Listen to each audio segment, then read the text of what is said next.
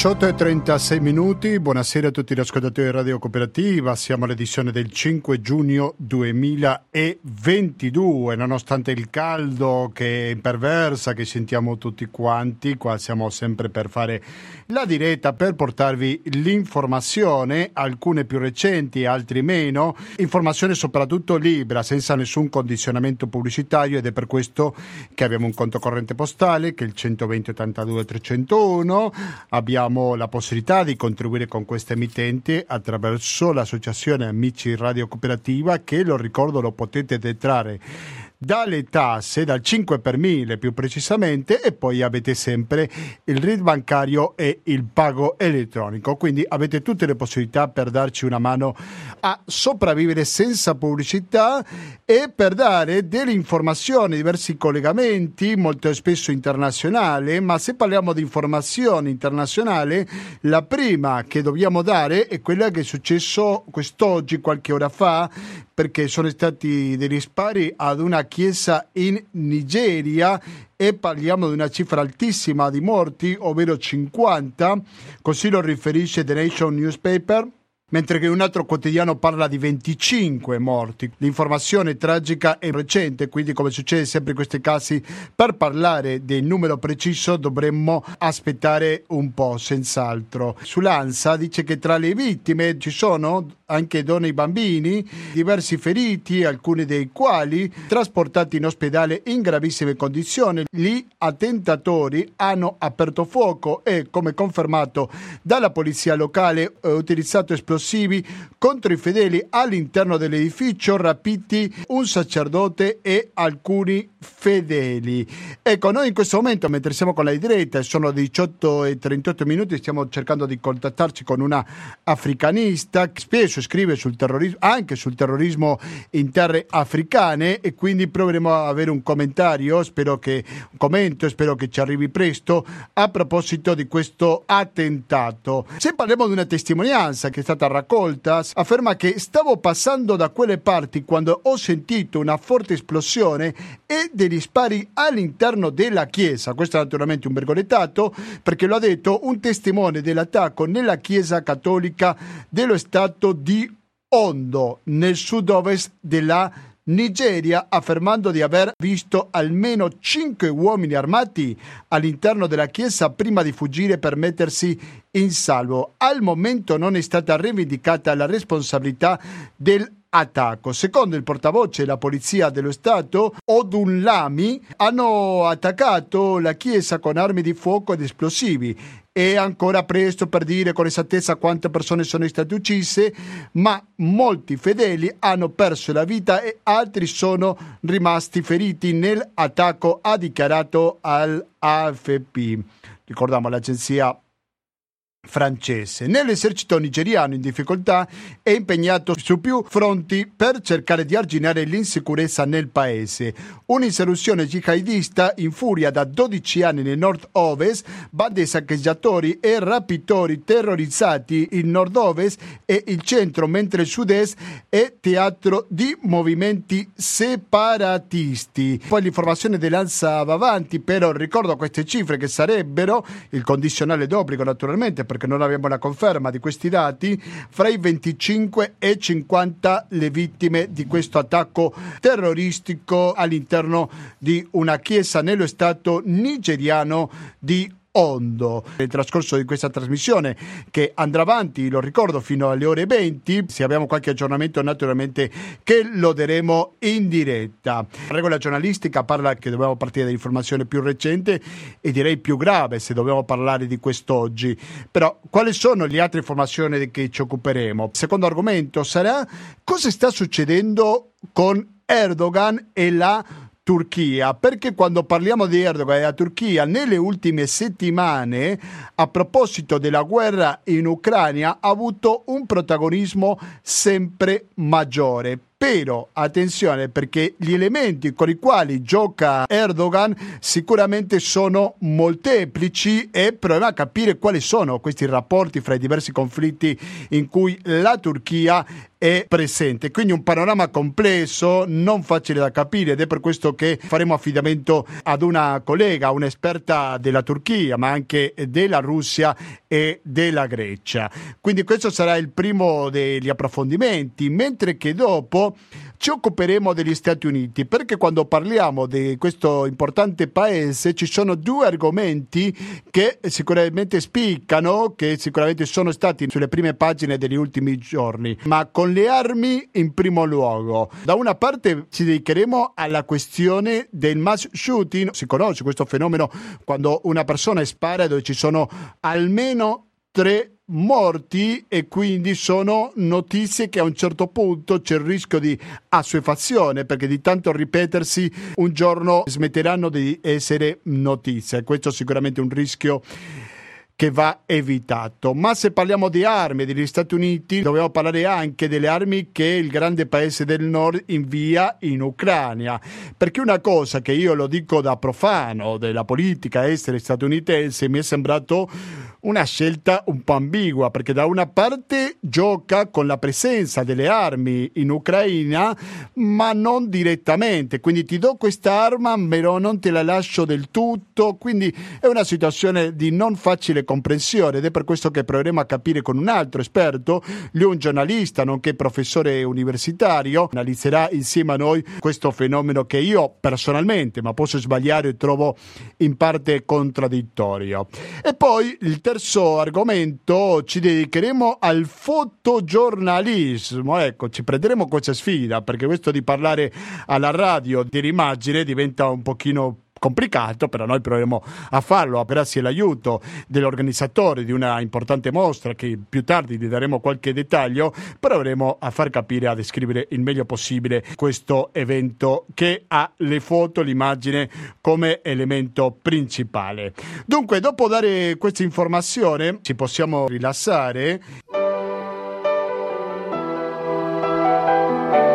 Bisogna dire che John Lennon, come spesso sentiamo nella sigla d'apertura con Imagine, fra poco torniamo con la diretta di Radio Cooperativa.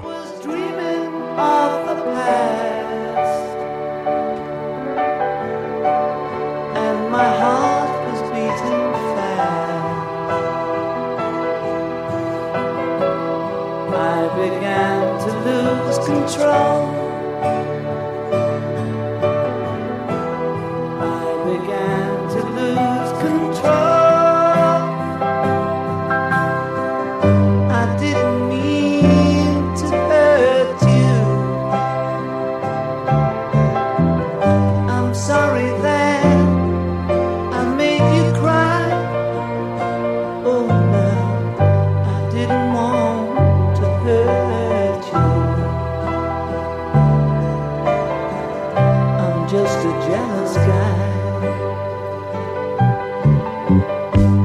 Siete sempre all'ascolto di Radio Cooperativa, se dico Radio Cooperativa dico 92.7 MHz per il Veneto in genere o il www.radiocooperativa.org da dove ci potete ascoltare con un'ottima qualità audio attraverso lo streaming. Prima siamo partiti con il discorso della Nigeria, poi magari la nostra africanista, così possiamo chiamarla, ci manderà un audio, però quello che avevo in programma e sono molto contento di confermare questo è la questione di Erdogan e i rapporti che ci sono con diversi conflitti, perché adesso stiamo parlando del rapporto che ha con la Russia, però sicuramente una situazione abbastanza complessa per quanto riguarda la politica estera da parte di Erdogan. Ma per parlare su questo, e che sono molto contento di dare il benvenuto a Marta Ottaviani. Marta Ottaviani, buonasera e benvenuta a Radio Cooperativa.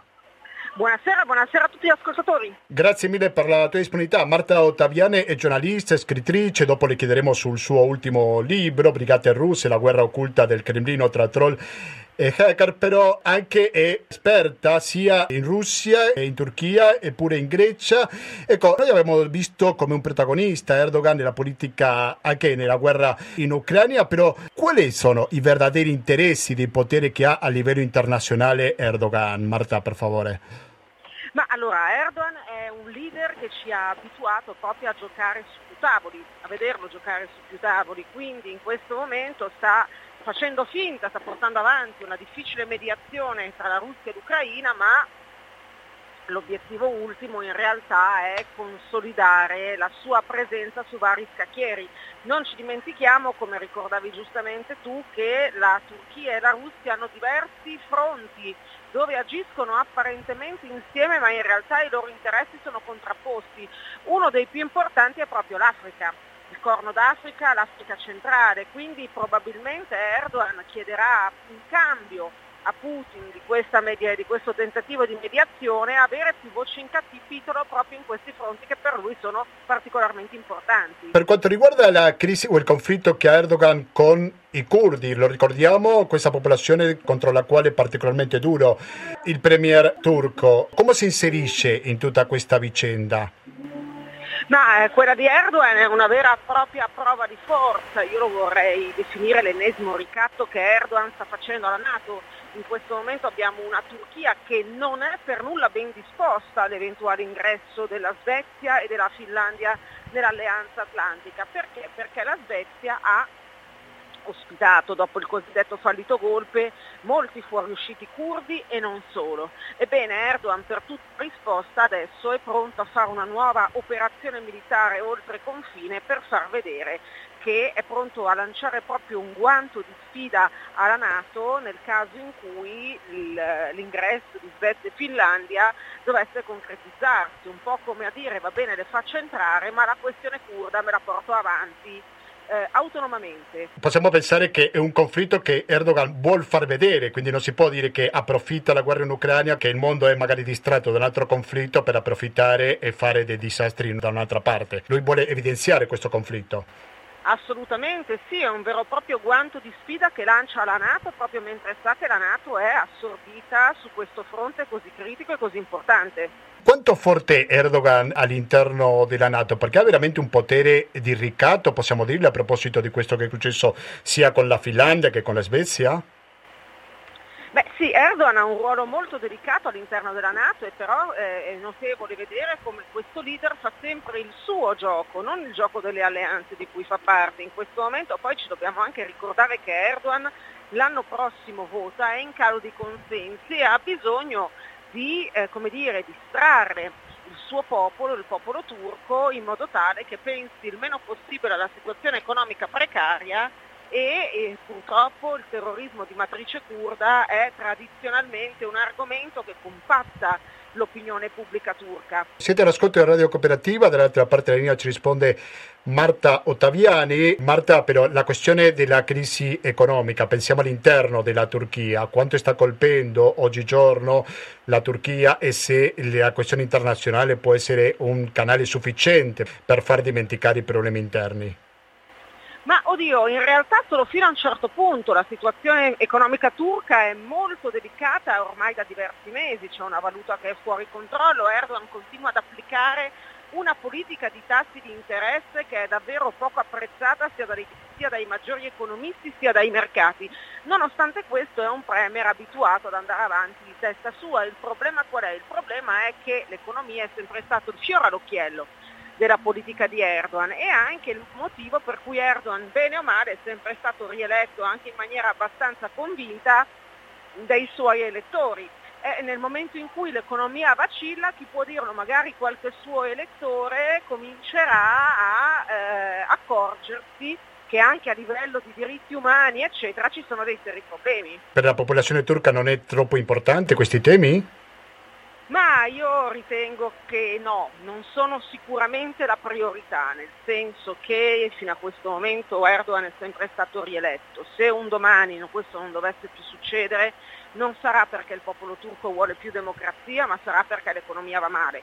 Poi chiaramente c'è una parte del popolo turco che è molto sensibile a questi temi, però onestamente non direi proprio che la maggioranza. Marta Federico Ottaviani, tu sei specialista oltre alla Grecia sia della Turchia che anche della Russia, di recente hai scritto un libro, Brigate Russe, la guerra occulta del Cremlino tra troll e hacker. Dopo magari ti chiederemo qualcosa su questo libro, però prima di tutto, tu che sei un'esperta di questi due paesi, quali sono le similitudini e le differenze che hai trovato tra Vladimir Putin ed Erdogan? Si può dire in estrema sintesi, diciamo, o il modo per gestire il potere, no? Certo, beh allora sono anzitutto due leader estremamente autoritari, sono due leader che hanno concentrato le sorti del paese, dei loro rispettivi paesi sulle loro personali sorti, ormai c'è un'identificazione totale tra Russia e Putin e Turchia ed Erdogan, sono due leader che però hanno anche delle differenze, in primo luogo direi di provenienza sociale, Erdogan è un sale della terra, è nato poverissimo, Putin invece comunque ha avuto la possibilità di studiare. Un'altra comunque differenza importante è anche il background, Putin è un ex funzionario dei servizi segreti, cosa che invece non è Erdogan. Ecco, e poi c'è anche un'interessante coincidenza, sono tutti e due più o meno al potere dallo, eh, da- dallo stesso periodo di tempo. Putin festeggerà, insomma diciamo festeggiare non è forse il termine più idoneo, 22 anni tra poco, Erdogan 20. Quindi insomma sono due leader che sicuramente sono arrivati a fine corsa nel loro percorso politico, lo sanno, ma entrambi, e questo è un altro punto di collegamento importante, non hanno pensato alla loro successione. Ci sono un rapporto, possiamo dire, di amore e odio un po' contraddittorio fra di loro, sto pensando a quanto succede in Siria per esempio, no?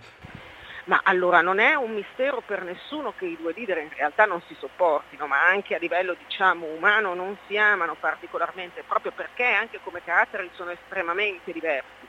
Però devono fare buon viso e cattivo gioco, hanno stretto questo matrimonio di convenienza, chiamiamolo così, dopo il cosiddetto solito golpe del 2016 che li ha portati comunque anche ad avere delle posizioni importanti in territori particolarmente strategici. Il problema è che non sempre riescono a spartirsene equamente e di qui vengono fuori tutte le tensioni di cui parlavo prima. Per spostarci più specificamente il caso di Russia, correggimi se mi sbaglio Marta, ma tu eri per caso poco prima che scoppiasse la guerra, giusto a febbraio? È così? 48 ore prima per la precisione. 48 ore prima e poco prima, proprio che scoppiasse la guerra, è uscito il tuo libro di l'edizione Brigate russe, lo dicevo prima, la guerra occulta del Cremlino tra troll e hacker. Quindi quanto importante è l'informatica in questa guerra? Mi immagino che l'avrei trattato nel tuo libro, giusto? Assolutamente, assolutamente, proprio quando Putin ha preso il potere si è reso immediatamente conto delle grandissime eh, opportunità che l'informatica e il digitale in, in genere eh, rappresentavano per questo nuovo modo poi alla fine di fare la guerra. È una guerra che non prevede bombardamenti, è una guerra che non prevede il dispiegamento di forze ordinarie, cioè di forze ufficiali, però è una guerra che può davvero fare molti, molti, molti danni. Questa guerra può venire anche sia prima che dopo la guerra ufficiale con le armi tradizionali, giusto? Un po' novecentesca che stiamo vedendo in questi giorni assolutamente corretto, il, proprio la caratteristica della guerra non lineare che non si ferma mai, continua anche in tempo di pace, quindi quando si fermerà, speriamo tutti ovviamente molto presto, questa guerra criminale che la Russia sta portando avanti, ebbene noi avremo il problema che eh, dovremo pensare alla guerra non lineare che invece andrà avanti questo sicuramente. Poi un'altra cosa importante da sottolineare è che la guerra non lineare è, è estremamente difficile da attribuire, cioè, mi spiego meglio, se purtroppo viene bombardato uno Stato, beh, allora si riesce direi abbastanza facilmente a capire chi ha lanciato la bomba. Se viene fatto un attacco hacker o vengono comunque eh, impiegate legioni di troll, beh, è davvero molto molto molto difficile riuscire ad arrivare alla paternità certa di quell'attacco. Spiegamoli alla nostra ascoltatrice che in questo momento è a casa sua, che magari non è un'esperta di informatica né di guerre che ci sono nel mondo, perché un attacco informatico si può chiamare guerra e può affettare tanto a tutti quanti? Ma per il semplice motivo che con un attacco informatico si può mettere letteralmente in ginocchio un paese, sia attaccando le maggiori infrastrutture, sia attaccando comunque i siti di aziende che sono importanti per l'economia di quel determinato paese. Faccio un piccolo esempio, pensate se dovessero essere attaccati i siti delle banche, i siti delle, della pubblica amministrazione, avremmo letteralmente un paese paralizzato e anche quando vengono hackerati i siti delle singole aziende, beh, è un danno economico che viene fatto a quell'azienda ed è un danno anche ai dati che quell'azienda possiede, quindi potenzialmente un danno anche contro di noi. Sì, e Marta, che... Sì, e Marta Ottaviani, quali sono le principali vittime, quali sono i paesi più colpiti da questo attacco russo informatico? Ma allora, fino a questo momento gli attacchi russi si sono concentrati soprattutto sui paesi del black blocco di Varsavia dell'ex Unione Sovietica e in più ovviamente gli Stati Uniti che sono il grande nemico della Russia di Putin. Però eh, nessuno è immune, siamo tutti potenzialmente sotto attacco e anzi proprio in questo periodo è venuto fuori come l'Italia sia sempre più un paese che sta come dire, attirando le poco gradite attenzioni eh, dei, degli hacker russi. Sì, molto chiaro.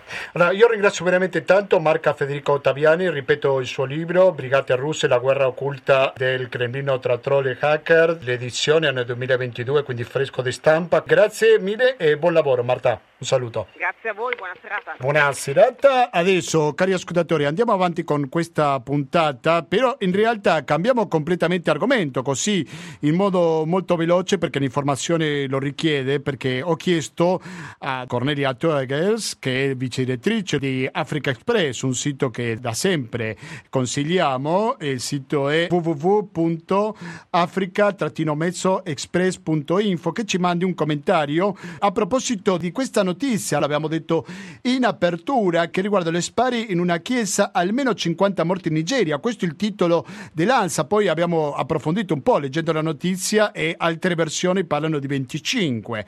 Ecco, come succede spesso in questi casi che l'informazione informazione non è confermata per quanto riguarda la quantità delle vittime di questo attacco. Allora, avevo chiesto, Cornelia, che ci mandi un commentario e questo ci diceva. Nel sud-ovest della Nigeria, considerato uno degli stati eh, più pacifici del gigante africano. Questa mattina è successo il finimondo, una strage. Mentre i fedeli erano radunati per la messa domenicale in una chiesa e sono state ammazzate 50 persone, i feriti nemmeno si contano. E I dati sono ancora provvisori, lo, eh, tutta la Nigeria è sotto shock e non ci sono dati certi e nessuno ha finora rivendicato eh, questo massacro, questa carneficina. Eh, è poco probabile che si tratti dei terroristi Boko Haram, eh, in quanto è totalmente fuori dal loro raggio d'azione, sono molto più attivi nel nord-est del, del paese. È difficile che possano arrivare fino, fino al sud del paese è più probabile che siano bande di criminali che hanno già terrorizzato eh, gran parte del sud con rapimenti, eh, rapimenti di civili, eh, chiedendo poi eh, soldi in cambio per la liberazione. Eh, se vi ricordate, nel recente passato anche molte scuole eh, nel nord sono state colpite appunto da, da questi terroristi che hanno appunto portato via scolari, molte scuole sono chiuse nel nord-ovest e i genitori stessi hanno dovuto pagare il riscatto e molti bambini ancora non sono tornati. È, è una situazione, la sicurezza è veramente allo sbando in questo momento, questo grande paese dove la disoccupazione è alle stelle, per non parlare della disoccupazione minorile. Eh, non appena avremo ulteriori notizie ve lo faremo sapere.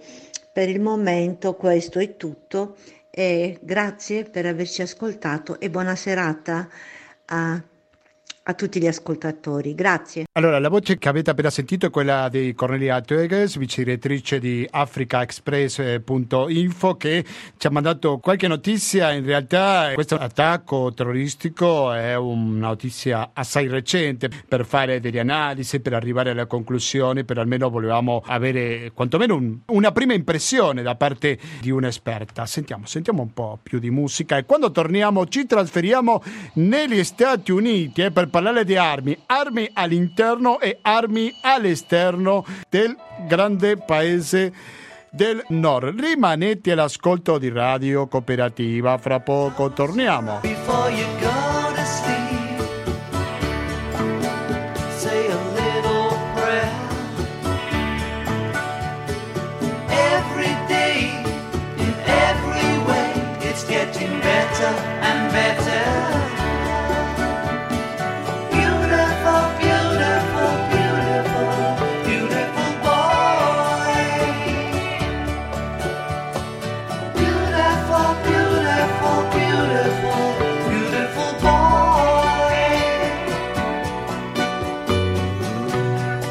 Siete all'ascolto di Radio Cooperativa, siamo sempre in diretta, siamo partiti con le tragiche notizie che arrivano dalla Nigeria, poi ci siamo occupati della Turchia e pure della Russia e abbiamo parlato della Russia anche del rapporto che ha con gli Stati Uniti.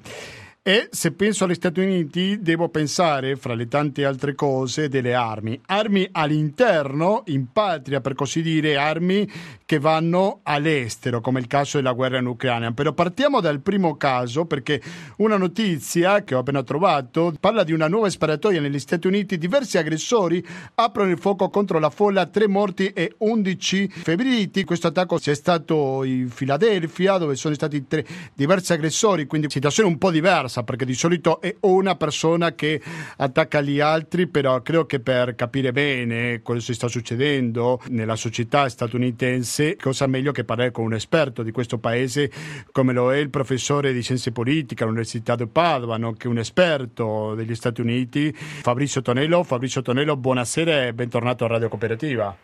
Buonasera. Grazie mille. Professore, sembra quasi una notizia pressoché giornaliera quello che sta succedendo con l'uso o l'abuso direi delle armi negli Stati Uniti. E mi chiedevo prima in apertura se non c'è il rischio di assuefazione che a un certo punto certe aggressioni smettano di essere notizia. Lei che anche si è dedicato al giornalismo che è stato inviato presso Washington o New York del manifesto ecco come possiamo analizzare questo fenomeno che esiste all'interno della società statunitense? In realtà la sua c'è già perché il numero di eh, ehm, sparatorie e di stragi il, eh, di eh, civili innocenti. Professore, le posso chiedere di parlare un pochino più alto così la sentiamo meglio? Sì, prego. Dicevo che il numero di eh, stragi di civili innocenti in questi, in questi, anni si è moltiplicato, basti pensare che eh, gli Stati Uniti eh, ogni anno hanno circa 20.000 eh, omicidi, in realtà un po', un, un po di più, mentre eh, l'Italia ne ha 400 e il Giappone 100, quindi il, eh, gli Stati Uniti da questo punto di vista sono, eh, sono un paese eh, che ha eh, almeno per metà della sua popolazione un, un vero culto delle armi da fuoco e nello stesso tempo il, le eh, divisioni interne, la frustrazione, la sofferenza sociale poi condu- conducono anche eh, a questi mh, mm, comportamenti estremi. Spessissimo si è parlato fino alla stanchezza dell'emendamento 2 che gli statunitensi sono individualisti che mettono la propria difesa al primo luogo senza importare le conseguenze. Ecco, ma come si esce di una situazione del simile, professore? Ma nel breve periodo no, credo se ne, se ne, possa uscire perché in realtà il, una Corte Suprema il, eh, con una maggioranza repubblicana ha già eh, da tempo eh, stabilito che il possesso di armi è un diritto individuale e non legato a, eh, una, all'appartenenza a un corpo organizzato come le milizie che esistevano nel Settecento e questa disastrosa sentenza di una uh, decina d'anni fa, peraltro il, uh, stesa dal uh, giudice di origine italiana Anthony Scalia che poi ehm, è deceduto, questa sentenza per il, per il momento è immutabile anche perché il, la Corte Suprema di oggi è ancora più eh, di destra di quanto non fosse eh, eh, dieci anni fa.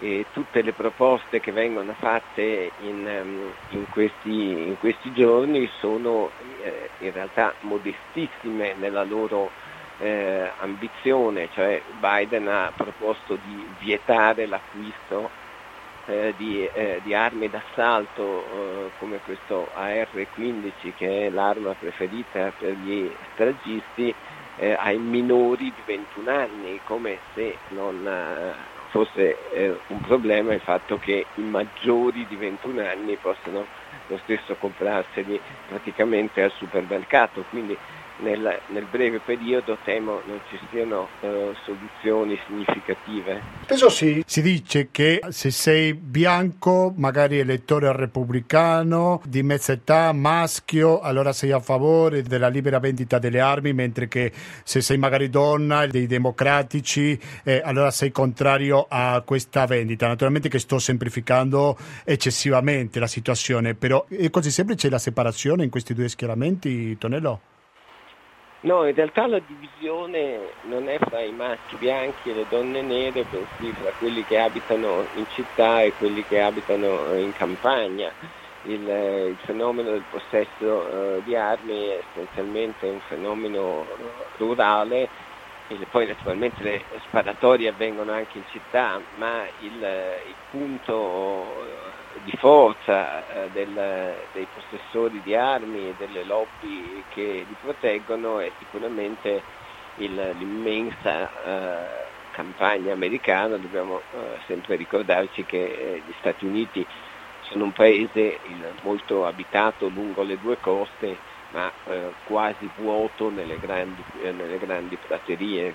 E chi abita in queste campagne è più favorevole alla vendita libera di armi? Sì, assolutamente, non solo eh, è più favorevole, ma anche eh, il, eh, è probabilmente un collezionista il, e, e, ne ha parecchie in casa. Gli Stati Uniti hanno 330 milioni di abitanti e 400 milioni eh, di armi da fuoco in circolazione. Non è distribuito a pari merito perché magari chi abita in campagna è più probabile che abbia più di un'arma, mentre chi abita in città magari ha molto di meno o non ne ha affatto, no? Esatto, è proprio così. Cosa potrebbe capitare adesso che siamo a cinque mesi soltanto delle elezioni parlamentari di mezzo termine negli Stati Uniti? La domanda è se Biden avrà il coraggio di fare qualche riforma correndo il rischio che di, magari di perdere qualche voto, no? No, ma sul fronte delle, delle armi Biden può fare, può fare molto poco perché qualsiasi cosa eh, dovrebbe passare dal congresso e eh, in congresso i repubblicani già adesso sono in grado di bloccare qualunque legislazione eh, restrittiva grazie all'ostruzionismo in, eh, in Senato. Eh, adesso eh, inizieranno le audizioni ehm, televisive eh, dei eh, testimoni dell'assalto al, al congresso dell'anno, dell'anno scorso, il, il, 6 gennaio, in cui, sono, in cui sono, coinvolti direttamente eh, Trump e i suoi collaboratori, eh, bisogna vedere che effetto avrà questo eh, il, eh, spettacolo che il, tutto sommato ehm, mostrerà fisicamente a tutti eh, gli americani il complotto di Trump per rovesciare il risultato delle elezioni eh, del, del 2020. Quindi eh, le elezioni sono, sono, in novembre, ma questi, eh, questi, mesi sono estremamente incerti, potrebbe succedere di tutto. Professor Tonello, parliamo del presidente Biden, di cosa può fare il presidente o anche in Parlamento, però qual è il potere? È una domanda più amministrativa, più giuridica più che altro questa, ma qual è il potere vero che hanno i governatori influenzare? Ricordiamo il protagonismo che ha avuto il governatore del Texas repubblicano difendendo la vendita libera delle armi, ecco, qual è il limite? Limiti che possono mettere loro dal loro posto? No, adesso il, il, i governatori eh, influenzano eh, ovviamente solo eh, la legislazione nel, nel, loro Stato, però eh, la eh, maggior parte degli, degli, Stati, in particolare quelli lontani eh, dalle due coste, sono appunto governa, governati dai, dai repubblicani che continueranno eh, nella politica eh, seguita fino, fino adesso.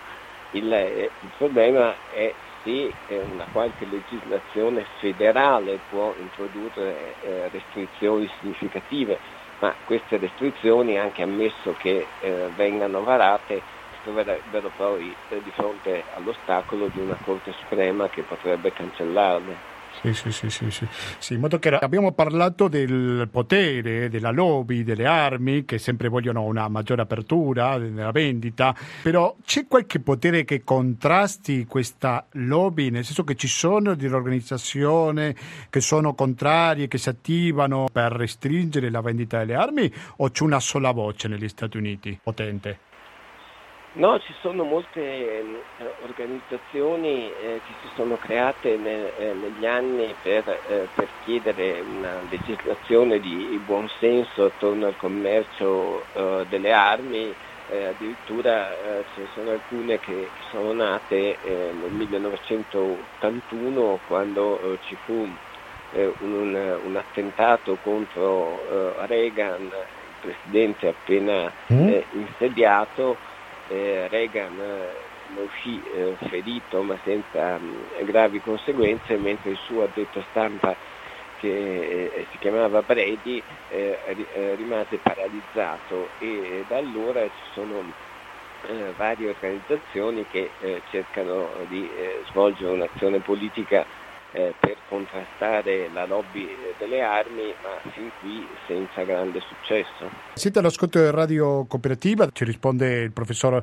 Fabrizio Tonello che ha scritto tanti libri sugli Stati Uniti, sulla loro storia, quindi una persona che conosce profondamente gli Stati Uniti, ma anche conosce il rapporto che ha con l'Europa. Io vorrei chiedere, professor Tonello, le armi che invia verso l'Ucraina. Io dicevo, ma la prego di sconfessarmi, professor Tonello, perché magari sto dicendo una cosa che non ci sta né cielo né terra, però mi ha dato la sensazione che gli Stati Uniti hanno una specie di rapporto ambiguo all'interno della guerra in Ucraina, perché da una parte queste armi te le do, questi no, perché non voglio infastidire più di tanto Putin.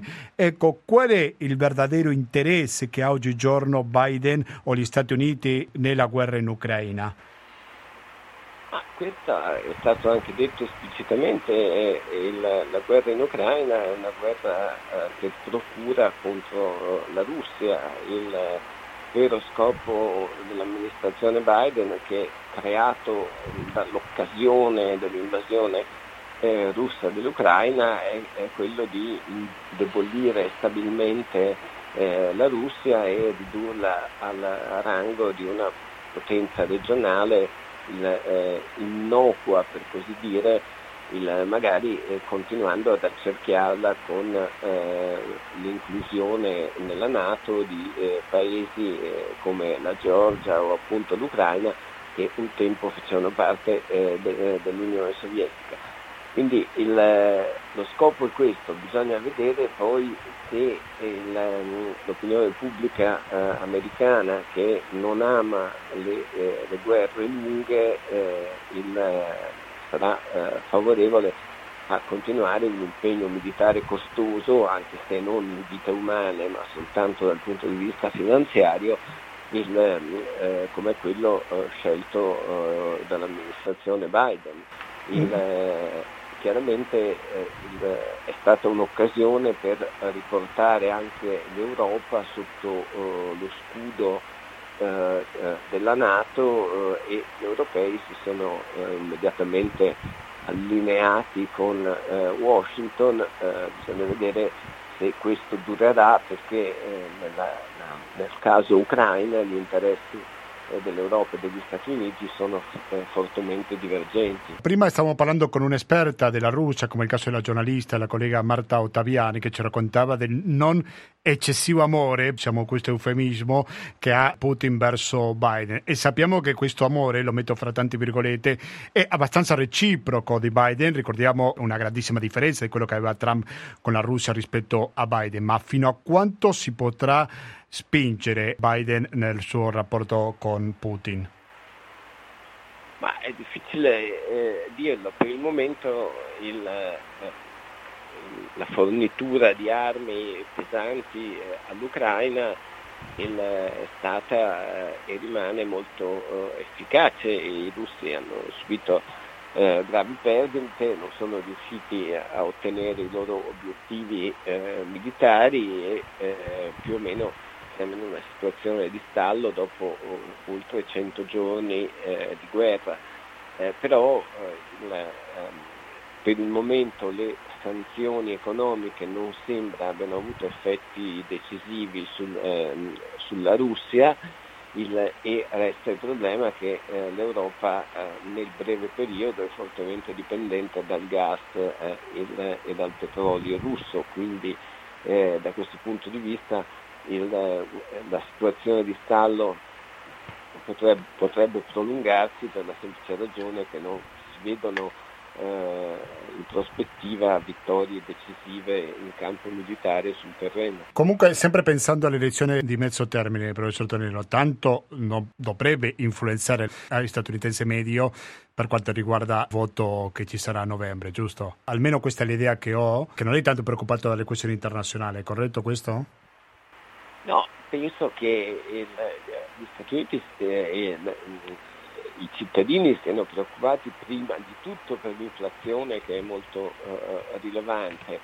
Il, eh, per esempio la benzina costa 5 dollari eh, al gallone, eh, il, eh, la maggior parte degli Stati Uniti è più di 6 dollari in California e questi sono prezzi che per un popolo che praticamente vive sulle proprie automobili come, come gli americani hanno immediatamente un, anche un impatto politico. Il, eh, l'amministrazione Biden viene considerata responsabile dai cittadini eh, di questo aumento dei prezzi e, e, e questo probabilmente danneggerà molto eh, i democratici nelle elezioni di novembre. Professor Tonello, prima di salutarla, lei si è occupato anche dei contenuti digitali in uno dei suoi ultimi libri del 2019, si chiama Democrazia a rischio, la produzione sociale dell'ignoranza. Qual è il ruolo dell'informatica oggi nella democrazia, magari statunitense e non solo?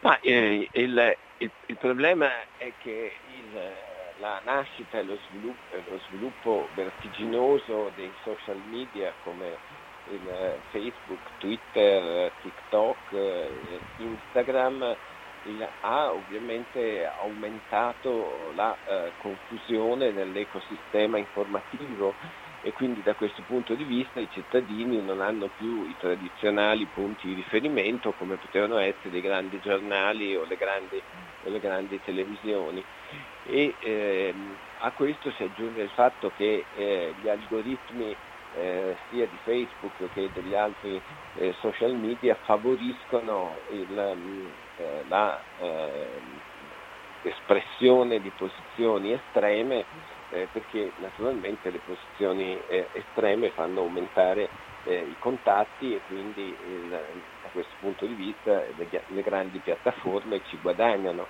e questo eh, è un grave danno per il dibattito eh, democratico razionale tra i cittadini. Perfetto. Io ringrazio veramente tanto il professor Fabrizio Tonello, insegna scienze politiche all'Università di Padova, ma ha scritto una innumerevole quantità di libri sulla democrazia, sull'informazione, sul giornalismo, sia in Francia che anche ne, negli Stati Uniti. Quindi mi raccomando, provate a leggere i suoi libri. Professor Fabrizio Tonello, grazie mille e alla prossima. Grazie a voi, alla prossima. Un saluto, gentili ascoltatori. Adesso andiamo avanti con questa edizione dello speciale Gustavo Claro. Sono le 19.30 minuti. Prima siamo partiti dalla Nigeria, dalla Turchia, siamo passati dalla Russia, poi siamo andati all'altra sponda dell'Atlantico, come sono gli Stati Uniti e proveremo fra poco ad avere uno sguardo dai fotografi. Ecco, c'è una mostra qui a Padova che andrà avanti fino alla fine di questo mese, ce lo faremo raccontare dall'organizzatore. Rimanete all'ascolto della cooperativa, poi abbiamo parlato di guerra, se parliamo di guerra possiamo anche parlare di pace, se parliamo di pace pensiamo a John Lennon, no? non so voi, però a me mi viene in mente quasi subito, prego.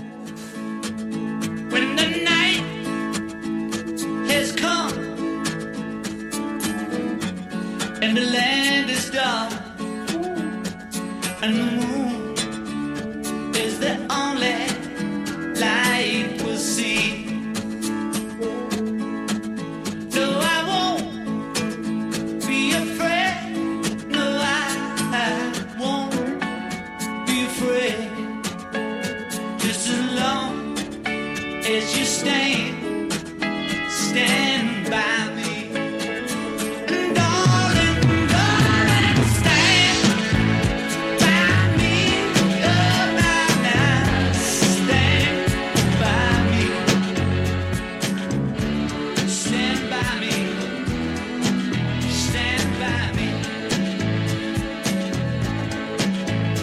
all'ascolto di Radio Cooperativa. in questa trasmissione che va in onda ogni domenica dalle ore 18.30 fino alle ore 20, una volta va in diretta, oggi siamo al 5 giugno 2022, quindi questo vuol dire che domenica prossima, mentre qua a Padova ci saranno le elezioni, saremo in replica. Sempre naturalmente dalle ore 18.30 fino alle ore 20. Ci potete ascoltare dal 92.7 dell'FM per il Veneto in genere o dal www.radiocooperativa.org per lo streaming.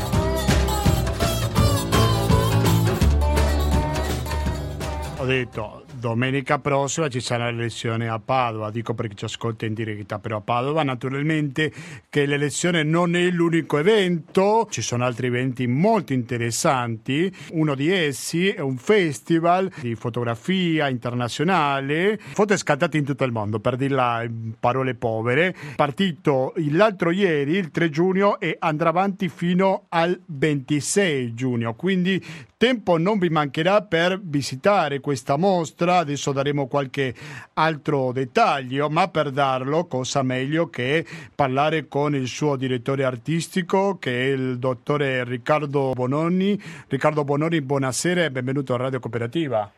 Buonasera, grazie mille dell'invito e buonasera a tutti. Grazie mille per accettarlo. Riccardo Bonomi, possiamo presentare in società questo Festival internazionale di fotogiornalismo che è già affermato tra i più grandi eventi italiani dedicati alla fotografia come primo festival in Italia interamente dedicato al mondo del fotogiornalismo. Di cosa si tratta? Allora, hai, in maniera molto succinta hai detto molto bene tu, fotografie da tutto il mondo non solo fotografie ma vere e proprie storie, si parla di reportage, si parla di fotografi tra i più bravi del mondo, dai vincitori del WordPress Photo al vincitore del premio Pulitzer, che hanno raccontato anni e anni sul campo delle storie incredibili dai quattro angoli del mondo. Saranno tutti presenti a Padova come nostri ospiti a presentarci le loro mostre, è un festival diffuso, sono addirittura 14 le sedi espositive all'interno di tutto il centro di Padova, tra i palazzi storici del centro e durante soprattutto il weekend verranno tutti gli autori, da, veramente li portiamo da cinque continenti quest'anno, a conoscere il pubblico, a rispondere alle loro domande, a raccontarci le storie dietro le fotografie più iconiche del nostro secolo. Sarete in diverse sedi, giusto? Sì, de, le due sedi principali che sono, hanno anche le due biglietterie sono la Galleria Cavour, quella in, in piazza Cavour in centro, e la Cattedrale Ex Macello in via Cornaro. Uh-huh. E, oltre a queste ci sono tutti i palazzi storici del centro, da Prato della Valle con Palazzo Angeli, Palazzo Moroni, sia le scuderie che il cortile Pensile, abbiamo la loggia della Gran Guardia, più diverse, più una, una, decina di altre sedi sparse per tutto il centro cittadino. Stiamo vedendo, come ben diceva lei, cioè ci sono tanti ospiti di tanti paesi del mondo, però possiamo prendere qualche esempio concreto? Prima abbiamo parlato sia della Russia, della Turchia, dell'Ucraina, degli Stati Uniti. Ecco, qual è un esempio concreto che a lei gli viene in mente, Bononi? questi giorni era qui a Padova nostro ospite Gabriele Galimberti, che è stato uno dei fotografo italiano che ha lavorato ad esempio sul fenomeno dei, delle armi da fuoco negli Stati Uniti, un argomento che è tornato tristemente di sì, attualità. Ne abbiamo parlato pochi minuti fa. Ecco. Eh, lui ha, ha, ha, contattato, è entrato in contatto con alcuni dei collezionisti più estremi di armi negli Stati Uniti e si sta parlando di persone che possiedono fucili da guerra, d'assalto, lanciafiamme, granate e si sta parlando di persone che collezionano armi sin da quando sono praticamente appena maggiorenni ma che hanno iniziato a sparare già da quando avevano 5-6 anni, la loro passione era nata molto prima.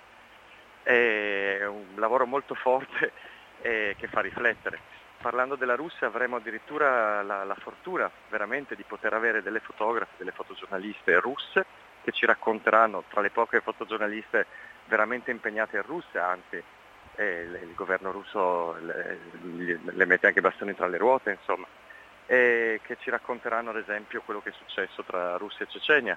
E allo stesso tempo avremo anche delle fotogiornaliste ucraine che ci racconteranno quello che sta succedendo nel loro paese, cosa vuol dire anche essere una giornalista in un paese in guerra. Come fanno ad arrivare in Italia? Guerrano già in Italia, no fuori l'Ucraina o stanno arrivando adesso nel paese?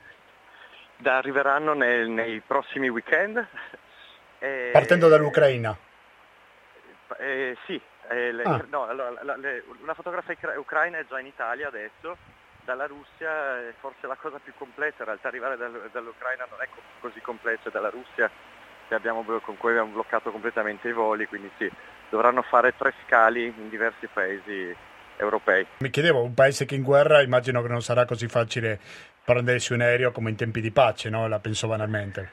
Diciamo che la fortuna del, del, di chi fa questo lavoro è quello di potersi muovere anche proprio grazie a questo lavoro quindi per, per, i giornalisti c'è spesso la possibilità di poter andare all'estero per coprire. Mm, mm, ma è interessato di parlare anche di, un altro, di, un'altra regione del mondo poco conosciuta come quella dell'Africa. Lei ha fatto anche un lavoro durante tantissimi anni, si è dedicato a fare fotogiornalismo nel continente africano. Prima avevamo parlato del caso de, dell'attentato terroristico in Nigeria. Cosa possiamo dire del proprio lavoro? Cosa vuol dire fare il fotogiornalista oggi in Africa, Bononi?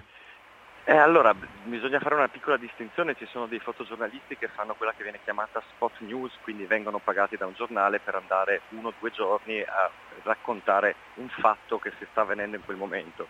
Io sono un fotogiornalista impegnato che tende a rimanere per moltissimo tempo sul campo, quindi ad esempio la mia storia africana è durata 12 anni di vita lì, in cui entrare in maniera estremamente profonda a contatto con la popolazione locale, imparandone la lingua, condividendone usi e costumi.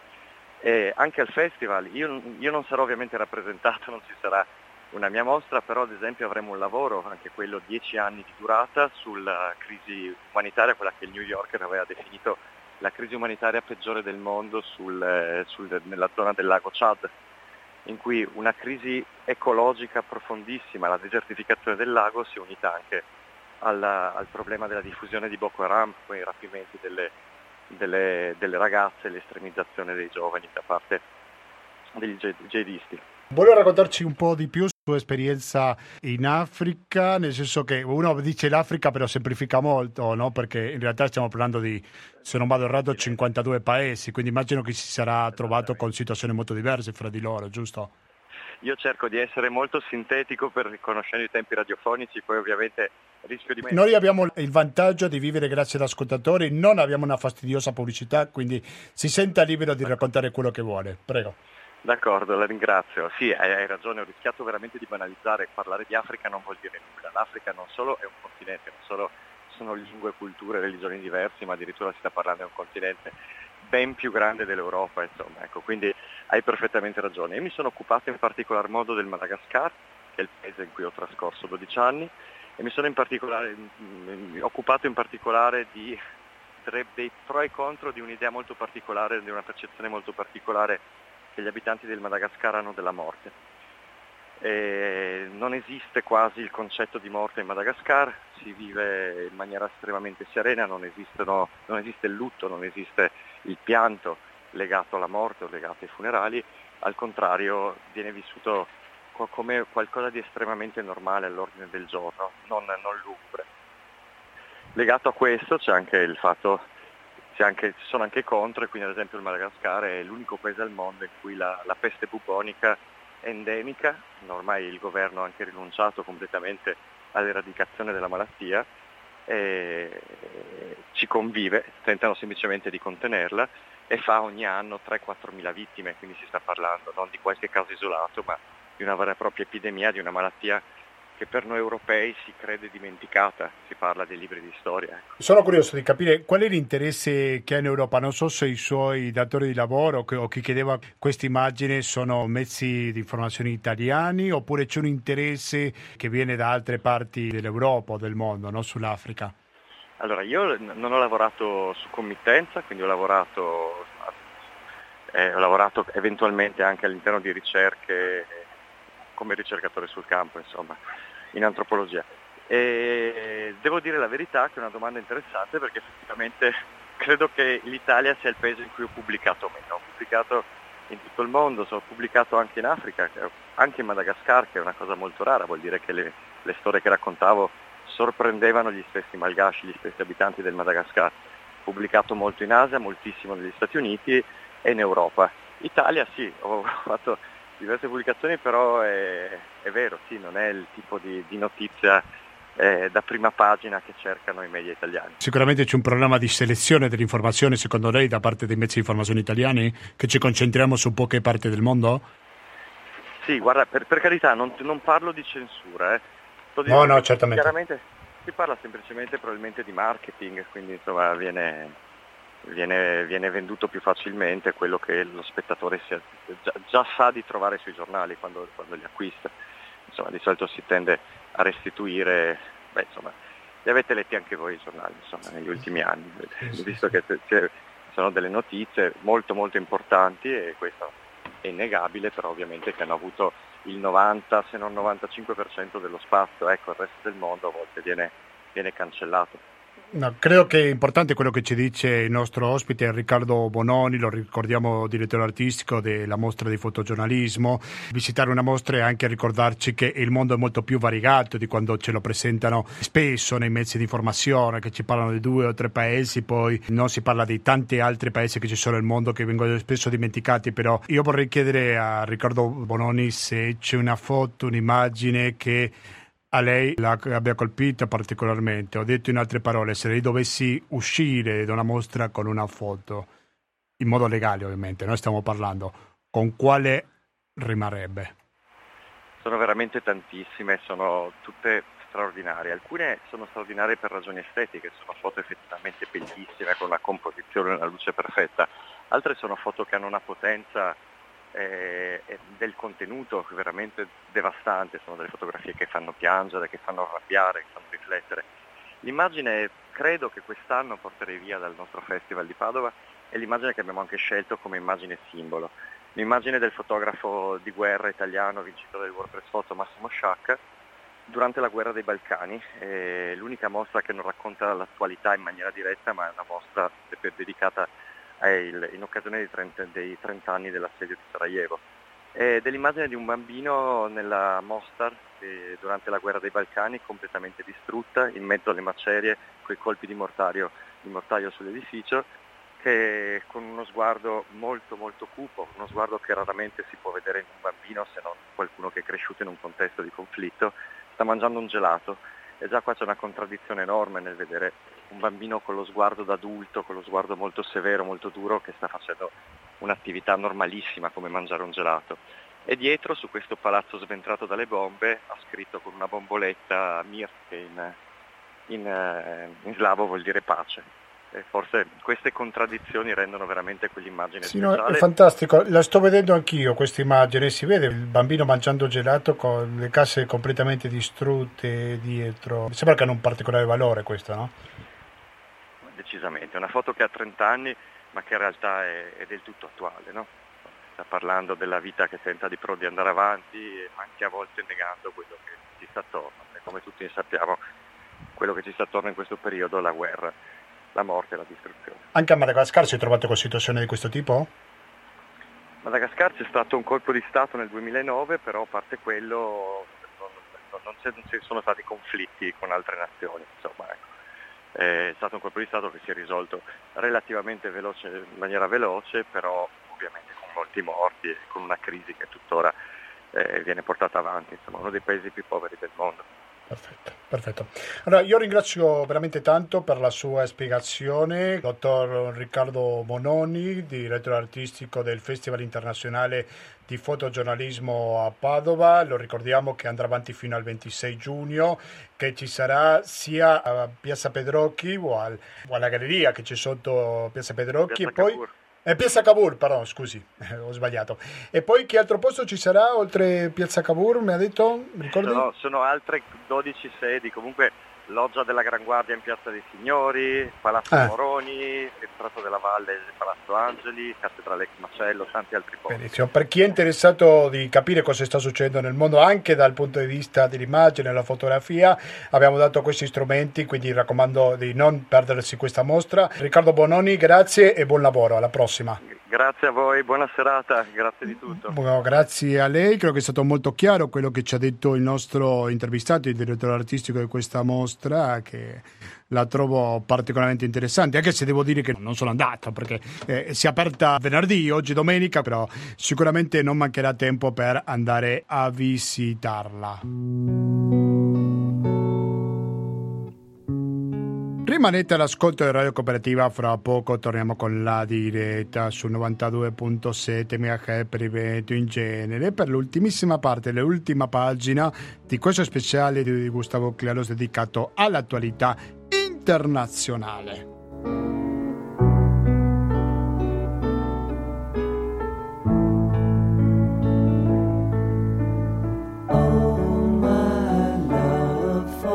first time in my life.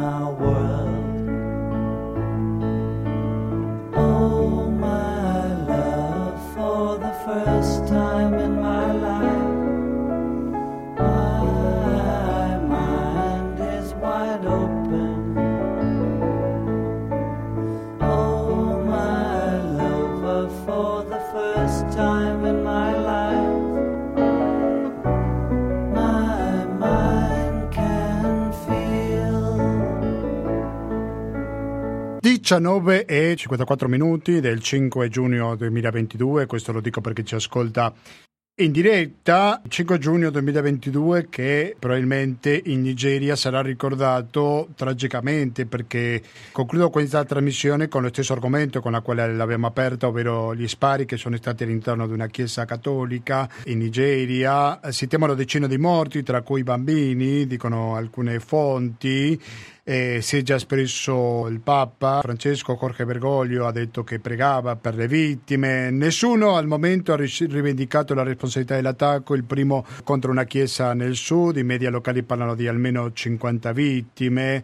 Non è che ci sia una novità sconvolgente, almeno rispetto a una ora e mezza, poco meno l'ora che avevamo dato questa informazione, perché naturalmente che il numero dei 50 non è stato ancora confermato, altri mezzi di informazione più ottimisti, speriamo non troppo ottimisti, parlano di 25 le vittime. Su Repubblica invece c'è scritto che uomini armati sono entrati in una chiesa cattolica a Owo, nel sud-ovest della Nigeria, e hanno aperto il fuoco sui fedeli causando diversi morti. Ecco, questa parola diversi che fa sempre difficile capire la quantità e naturalmente che seguiremo le informazioni da vicino per eh, capire soprattutto se c'è una rivendicazione che al momento, mentre stiamo trasmettendo qua in diretta, non è arrivata. Uno dei primi quotidiani che si è occupato di questa informazione è The Nation Newspaper, il primo che ha parlato delle 50 vittime, altri parlano di 25 come dicevo prima. Molti dei fedeli sono arrivati senza vita all'ospedale. Si è espresso il vescovo del posto, Jude Ayodeghi Arongunande Dade, naturalmente che l'ho pronunciato malissimo, chiedo scusa, che ha dato subito sul posto, chiede di restare calmi e pregare perché la pace e la normalità ritorni nella nostra comunità. Questa è una nota che ha diffuso la diocesi colpita da questo attacco terroristico proprio nel giorno di Pentecoste. eh. Eh, probabilmente non si tratta di un caso questa data. Prima avevo sentito, lo dico perché si è appena sintonizzato, un africanista come lo è Cornelia Tuegels che ci ha dato un po' le speculazioni che ci sono fino ad ora di questo terribile attentato. Però quando si tratta soltanto di ah, se 25 l'attentato non è grave, se sono 50 l'attentato è grave. Cioè, anche se c'è un solo morto, uno solo è comunque di una gravità incredibile, nessuno può morire per nessun motivo, neanche per scegliere e portare avanti una religione.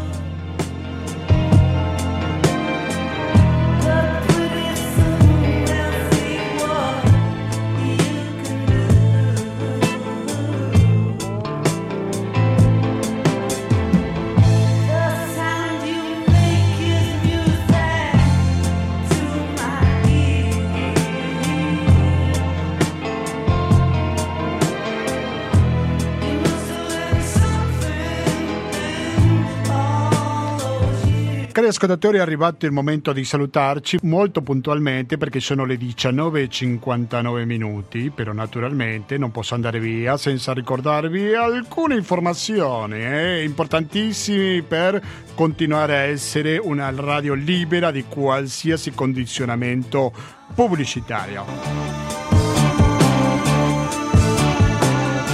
Il primo antidoto contro queste influenze è il 120 82 301, che è il conto corrente postale. Il secondo il contributo con l'associazione Amici di Radio Cooperativa che lo potete detrarre dalle tasse. Il terzo il pago elettronico. Il quarto il RID bancario. continuate a ascoltare Radio Cooperativa, mi raccomando, guai a cambiare frequenza perché fra pochi minuti partirà una nuova edizione di materiale resistente che va avanti dalle 20.10 fino alle 21.40 e 10 minuti dopo partirà Pensiere e Parole dalle 21.50 fino alla mezzanotte se ci ascoltate il 5 giugno, se ci ascoltate il giorno delle elezioni a Padova ascolterete dalle 21.50 Nessun Dorma. In qualsiasi caso voi continuate all'ascolto di Radio Cooperativa. Da Gustavo Claros non mi resta più che salutarvi e noi ci diamo appuntamento come al solito con Latinoamericano il giovedì dalle ore 19.10, ovvero informazione, cultura e musica direttamente dall'America Latina. Grazie e alla prossima!